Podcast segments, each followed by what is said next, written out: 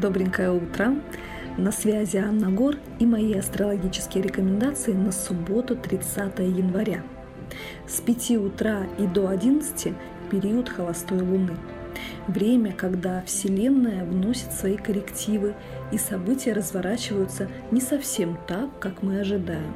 В целом, энергетика дня благоприятна для мужских стрижек, стрижки бороды, для эпиляции, для начала диеты или любых процедур, направленных на очищение организма или чистки окружающего вас пространства. Желаю вам удачного дня, прекрасного настроения. До встречи завтра!